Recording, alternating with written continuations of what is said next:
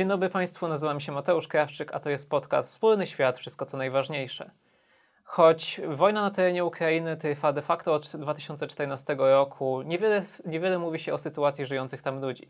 Tymczasem to oni żyją w stanie zawieszenia, liminalności i muszą radzić sobie z wieloma konsekwencjami edukacyjnymi, psychologicznymi i społecznymi trwającego konfliktu.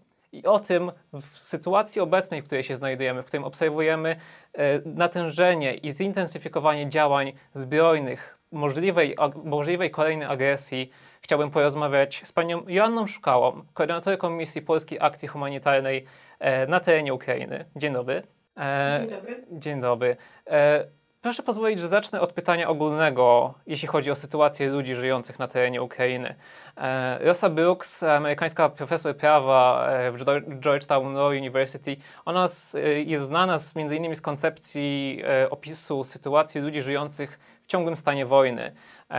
Mam dużo tego przykładów, przykładowo w Syrii, dzieci, które po pewnym czasie przystosowują się do dźwięków wybuchów jako staje się to de facto czymś w rodzaju nowej normalności.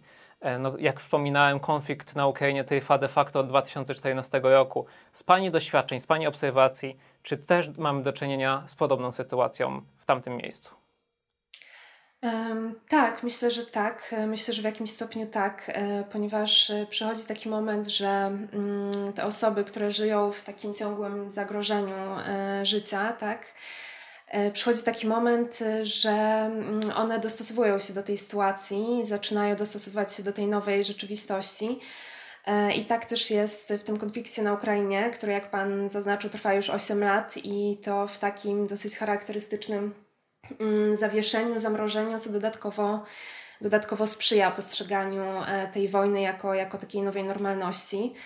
E, I oczywiście ma to, e, ma to bardzo duże konsekwencje psychiczne. E, jako przykład mogę, mogę podać właśnie sytuację dzieci, do których codzienności ta wojna bardzo, bardzo przenika. Jest obecna nawet w szkołach, w których na tych terenach przyfrontowych mm, dzieci uczą się także o, o rzeczach związanych z bezpieczeństwem, na przykład o tym, jakie rodzaje min mogą spotkać jak, jakim zagrożeniem w ogóle są, e, są miny, jak zachować się w trakcie ostrzałów. E, ta wojna normalizuje się tak, że zaczyna nawet przenikać do, do zabawy między tymi dziećmi. I teraz na Ukrainie rośnie już nowe pokolenie, pokolenie, które nie zna tak naprawdę innej rzeczywistości niż ta rzeczywistość wojenna. W zeszłym roku do szkół poszedł rocznik, który E, który urodził się już w trakcie trwania tego konfliktu. Także te dzieci nie znają innej rzeczywistości niż te tak codzienne odgłosy wojny, te strzały, wybuchy, e, miny. Mm, kiedy, e, kiedy w nocy, kiedy nocami trwają kilkugodzinne, czasem nawet ostrzały i trzeba spędzić tę noc w piwnicy, żeby, żeby się po prostu dla, dla własnego bezpieczeństwa, te dzieci potem odsypiają te godziny w szkole. E, albo w ogóle do tej szkoły nie idą, więc wpływa to też bardzo na ich, po prostu na ich edukację. E, natomiast jeśli chodzi w ogóle o taki wpływ na psychikę e, w ogóle pozostawania w strefie wojny, o takie konsekwencje jak na przykład stres, zespół stresu pourazowego czy depresja, to ta pomoc psychologiczna jest bardzo, bardzo istotna dla lokalnej ludności na Ukrainie. E, I dlatego też jako PAK skupiamy się właśnie, właśnie na tej pomocy, obok takiej pomocy e, żywnościowej czy na przykład wodno-sanitarnej, właśnie na tej pomocy psychologicznej. Porozmawiamy przez chwilę o tym, o, o, właśnie tej pomocy, o tym, gdzie ta pomoc, do, do, dokąd ta, ta, pomoc dociera, no bo oczywiście mamy obszary pod kontrolą rządu w Kijowie, no ale oczywiście mamy obszary poza tą kontrolą.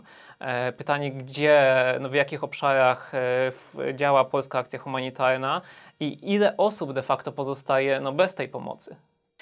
E, więc te tereny, w ogóle tereny wschodniej Ukrainy, na których my działamy, można podzielić, dzielimy je na te tereny, które są pod kontrolą władz w Kijowie, które kończą się na, na linii rozgraniczenia, kontaktu, czyli de facto na linii frontu.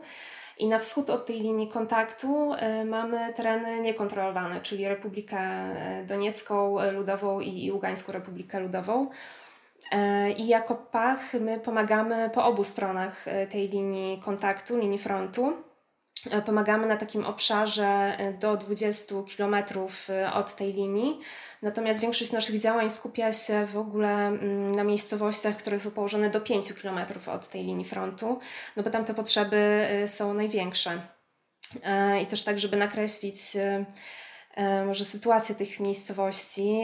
No to są miejsca, w których już codziennie praktycznie słychać, słychać te strzały i E, gdzie ludzie mm, no, są najbardziej narażeni na skutki tego konfliktu, te fizyczne e, te, i te psychiczne. E, I co jest takie bardzo charakterystyczne dla tego konfliktu w ogóle, to to, że mm, ponad 30% osób, osób mieszkających w tych miejscowościach to są osoby starsze i jest to najwyższy współczynnik na, na świecie jakby osób starszych dotkniętych, dotkniętych konfliktem zbrojnym. E, są to często osoby dodatkowo e, schorowane, samotne, z niepełnosprawnościami, są to najczęściej kobiety. E, także mm, na tej grupie, na tej grupie skupiamy, skupiamy swoje działania. Jeśli Pani pozwoli, w kontekście tej pomocy, bo no cóż, to jest oczywiście inny rodzaj czy inne warunki niesienia tej pomocy niż na terenach kontrolowanych przez, przez rząd w Kijowie.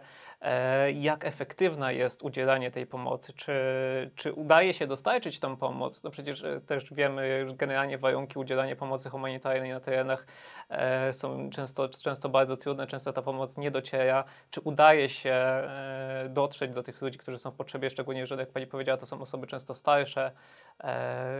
Jak to wygląda? Tak, to znaczy, jeśli e, pyta Pan o, o osoby, które się znajdują na terenach niekontrolowanych, tak? To e, znaczy jest, jest jedno dodatkowe utrudnienie, które polega na tym, że mm, aby przekroczyć tę linię kontaktu, trzeba to zrobić e, w takich oficjalnych, oficjalnych punktach. Których przed pandemią i tak było bardzo niewiele, bo to było tylko kilka takich punktów na linii, która się ciągnie przez 420 kilometrów.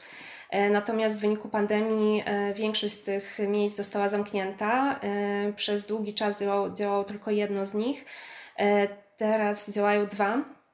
Natomiast jest tak bardzo niewiele i no, utrudnia to mm, zarówno dostarczanie tej pomocy humanitarnej, ale również no, utrudnia to bardzo życie, życie mieszkańców, którzy tam pozostali, ponieważ no, oni muszą przekraczać te linie kontaktu z bardzo, z bardzo takich codziennych powodów, jak na przykład, jak nawet y, e, wypłacenie gotówki z bankomatu, ponieważ e, ukraińskie banki nie działają na tych stronach nie, niekontrolowanych przez rząd. Także za każdym razem, jak chce się pobrać pieniądze, trzeba przekroczyć te, e, te linie kontaktu. Mm, to samo jeśli chodzi o wypłatę emerytur. Również emeryci raz w miesiącu, jeśli chcą odebrać swoją emeryturę, muszą się dostać na tę drugą stronę. Mm, także no jest to bardzo duże utrudnienie, które odcina ludzi od, od środków do życia, e, tak naprawdę. E, no a dodatkowo jest też bardzo, bardzo uciążliwe, ponieważ oznacza to, przekraczanie tej linii oznacza często stanie nawet w 24-godzinnych kolejkach, więc dla osób starszych czy schorowanych, zwłaszcza w takich temperaturach y, ekstremalnych w lecie czy w zimie, no, czasami kończy się to na przykład y, nie wiem, utratą przytomności. Mhm. Już trochę Pani mówiła o, o, edukacji między innymi. No, mówimy teraz o terenach kontrolowanych. Zakładam, że 2014 rok był takim momentem, w którym bardzo, bardzo dużo sektorach, e, bardzo dużo obszarów wymagało tej pomocy. Mówię tutaj o kwestii edukacji, wspominała Pani o pomocy psychologicznej, no ale nie da się ukryć, że to też była bardzo duża migracja na tereny, na tereny Ukrainy, e, właśnie z tych obszarów e, poza kontrolą. Tych, tych potrzeb wydaje się bardzo dużo jak ta pomoc się rozkłada, jakie są obszary wymagające największej pomocy, najczęściej, najczęściej informowane, najczęściej wspominane jako te, których, których brakuje? To znaczy, e, jeśli chodzi um, um, o sektory, które zostały najbardziej obciążone, na pewno jest to sektor służby zdrowia czy, czy sektor pomocy E, społecznej, jakby zarówno na tych terenach przyfrontowych, jak i w tej bardziej zachodniej Ukrainie, do których e, do których, tak jak Pan wspomniał, ludzie mm, migrowali i na których w tym momencie znajduje się milion i 400 osób wewnętrznie przesiedlonych. Mm, także no oczywiście spowodowało to bardzo duże obciążenie. Jeśli chodzi o sektor pomocy, pomocy społecznej, my jako organizacja humanitarna z nim blisko współpracujemy na przykład e, szkoląc, e, szkoląc pracowników, czy współfinansując e, w ogóle takie pozycje pracowników społecznych w gminach, w których, w których tych kadr brakuje właśnie w wyniku tego, że dane instytucje zostały dodatkowo obciążone jakby nowymi potrzebami, które w ogóle się pojawiły przez, przez ten konflikt. Jeśli chodzi o służbę zdrowia, to zmaga się ona e, na pewno z niedoborem personelu, ponieważ większość, większość lekarzy wyjechała już na, na początku konfliktu. Także z niedoborem leków, sprzętu medycznego e, jest również utrudniony mm, na tych terenach przyfrontowych jest bardzo utrudniony dostęp do, do placówek medycznych, e, ponieważ często te mniejsze miejscowości zostały odcięte od, od tych większych ośrodków miejskich właśnie tą linią frontu. E, I, I tak również było w przypadku, znaczy wiąże się to też z tym, że e, często te szpitale zostały po drugiej stronie linii kontaktu, także ludzie e, nie mają, nie mają do nich dostępu. Mm. Natomiast jeśli chodzi w ogóle o sytuację osób, osób wewnętrznie przesiedlonych, to ich, ich sytuację kontroluje IOM. E, razem z rządem e, ukraińskim i e, jakby oni starają się zapewnić te im te najpilniejsze potrzeby, takie jak znalezienie, znalezienie mieszkania, czy taką ponowną, taką reintegrację do, do społeczeństwa też pod względem na przykład pracy. Mhm. Porozmawiajmy na, na zakończenie o obecnej sytuacji. E, oczywiście niemal wszyscy żyjemy sytuacją e, w Ukrainie, wokół Ukrainy. Mówię tutaj o możliwej ewentualnie agresji rosyjskiej, ponownej rosyjskiej agresji e, na terenie Ukrainy. Bardzo często słyszymy i czytamy w publikacjach medialnych, ale także ze świadectw osób tam, tam będących, dziennikarzy, ale po prostu mieszkańców, e, którzy w bardzo różny sposób e, odnoszą się do tej sytuacji. I najczęściej są to przekazy z terenów Ukrainy Zachodniej, e, z Kijowa na temat tego, czy jest możliwość, e, o, możliwość ewentualnej agresji, czy się na nią przygotowują, czy nie. I jak ta percepcja różni się z, z punktu widzenia Ukrainy Zachodniej, a e, terenów, terenów, o których przed chwilą rozmawialiśmy, gdzie de facto ten stan zawieszenia no, trwa od 2014 roku. E, czy, czy mamy do czynienia z taką ponowną, ponownym uczuciem, że rośnie to zagrożenie, czy może ta, ta nowa normalność, o której rozmawialiśmy na samym początku, jest już na tyle obecna, że, że, że nic się de facto nie zmienia? Mm, więc na pewno hmm, no, ci ludzie żyją, tak jak Pan wspomniał, w tej rzeczywistości już, e, tak, już ósmy rok. Mm, także z jednej strony y, może to i powoduje to ten efekt, o którym rozmawialiśmy na początku, właśnie takiego mm, pewnego przywyknięcia do tej sytuacji, ale z drugiej strony, kiedy mm, tak chociażby w mediach pojawiają się, pojawiają się ciągle y, doniesienia o tym zbliżającym się nowym zagrożeniu, E, powoduje to, e, powoduje to strach, jakby lęk i, i mm, takie poczucie tak, że, że nie wiadomo co, co się stanie i kiedy. E, I to poczucie bardzo, bardzo teraz wzrasta i dodatkowo, dodatkowo na pewno wzmocnione jest przez to, że, no, że ci ludzie pamiętają jak wyglądały te ciężkie walki tak, na ich terenach 8 lat temu. Y, wspominała Pani o dzieciach i o tej sytuacji chciałbym też porozmawiać na, na sam koniec, bo jak Pani wspomniała, teraz już do szkoły przychodzi ten rocznik, który, e, który w, już jakby żyje w, nieustannie w tym konflikcie, urodził się w tym konflikcie, to jest jedyna rzeczywistość, którą zna. Jakie potencjalne obszary wsparcia, znaczy czy, czy rozwiązaniem jest opuszczenie tych terenów, czy jest możliwość tam działania na miejscu i te, jeśli tak, to w jaki sposób, aby e, te konsekwencje psychologiczne czy edukacyjne, które spotykają no, tych najbardziej wrażliwych, najmłodszych, e, minimalizować? E, więc e, no jest to już ósmy, ósmy rok konfliktu, więc tak naprawdę ten, kto mógł wyjechać, e, ten już, ten już to zrobił. E, ci ludzie, którzy zostali, najczęściej e, zostali z powodów ekonomicznych. Część z tych ludzi e, wyjechała na przykład na początku konfliktu, próbowała znaleźć pracę czy mieszkanie, ale nie, nie udało to się, więc jak sytuacja względnie się uspokoiła, część ludzi, część ludzi zdecydowała się wrócić na te, na te tereny. I obecnie mm, jakby obecnie mm, dzieci, y, które są dotknięte konfliktem, szacujemy, że znajduje się ich tam cały czas y, około 400 tysięcy.